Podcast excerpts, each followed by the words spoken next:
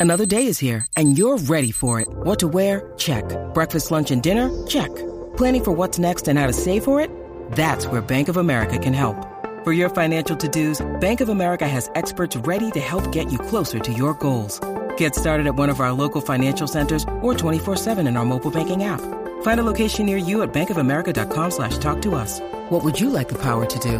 Mobile banking requires downloading the app and is only available for select devices. Message and data rates may apply. Bank of America and a member FDIC. Well, howdy there, Internet people. It's Bo again. So, today we are going to talk about former President Donald J. Trump's buyer's remorse when it comes to Supreme Court Justice Kavanaugh, because Trump's not happy. Uh, book came out, landslide. It's got some pretty uh, entertaining quotes in it. We're going to talk about the quotes, um, partially because it's funny, and also, because it helps answer the single most common question I get about the Supreme Court. Okay, so what did what did Trump say?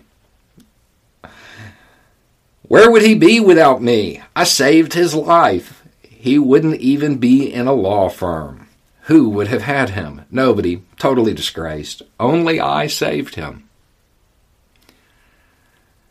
to be clear, the former president of the United States is suggesting that he nominated a person who was totally disgraced, who couldn't get a job at a law firm, to a lifetime appointment on the Supreme Court. That may not have been wise. Just throwing that out there. He goes on. I can't even believe what's happening. I'm very disappointed in Kavanaugh. I just told you something I haven't told a lot of people. In retrospect, he just hasn't had the courage you need to be a great justice. I'm basing this on more than just the election. Yeah, of course you are. Um, you know, Kavanaugh did not overturn the election for the former president. And this, of course, is seen as a, a betrayal by Trump. Um, two people who I believe are wholly unfit for the offices that they held or currently hold, uh, provided a great civics lesson.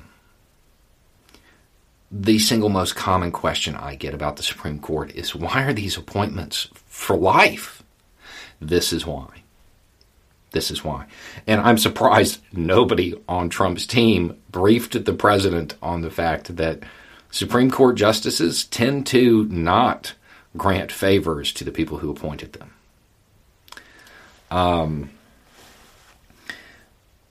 the lifetime appointment makes sure that once a judge is appointed, those who nominated or voted to confirm, they don't have much influence. They can't really, they can't pressure the justices. That's the point of it. Now, you can make the argument that maybe we should set a mandatory retirement age. And I, I think that might be a good idea. Um, but the, the inability to remove them, or as difficult as it is, um, that serves a purpose.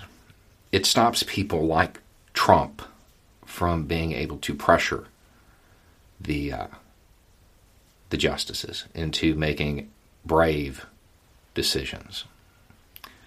Um, now, realistically, we're, we're stuck with Kavanaugh for a long time.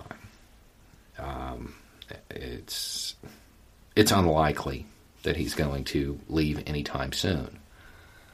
But if you ever wondered why they're set up to be lifetime appointments, this is why.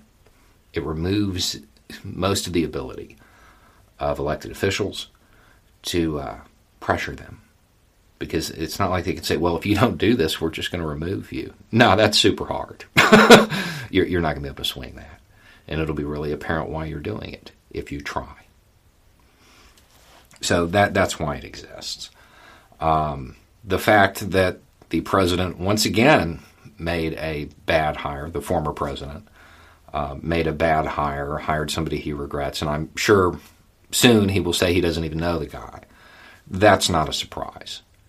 Uh, if we have learned anything from the former president. It's that he really needs an HR director because he doesn't really have good instincts when it comes to picking people. Anyway, it's just a thought. Y'all have a good day.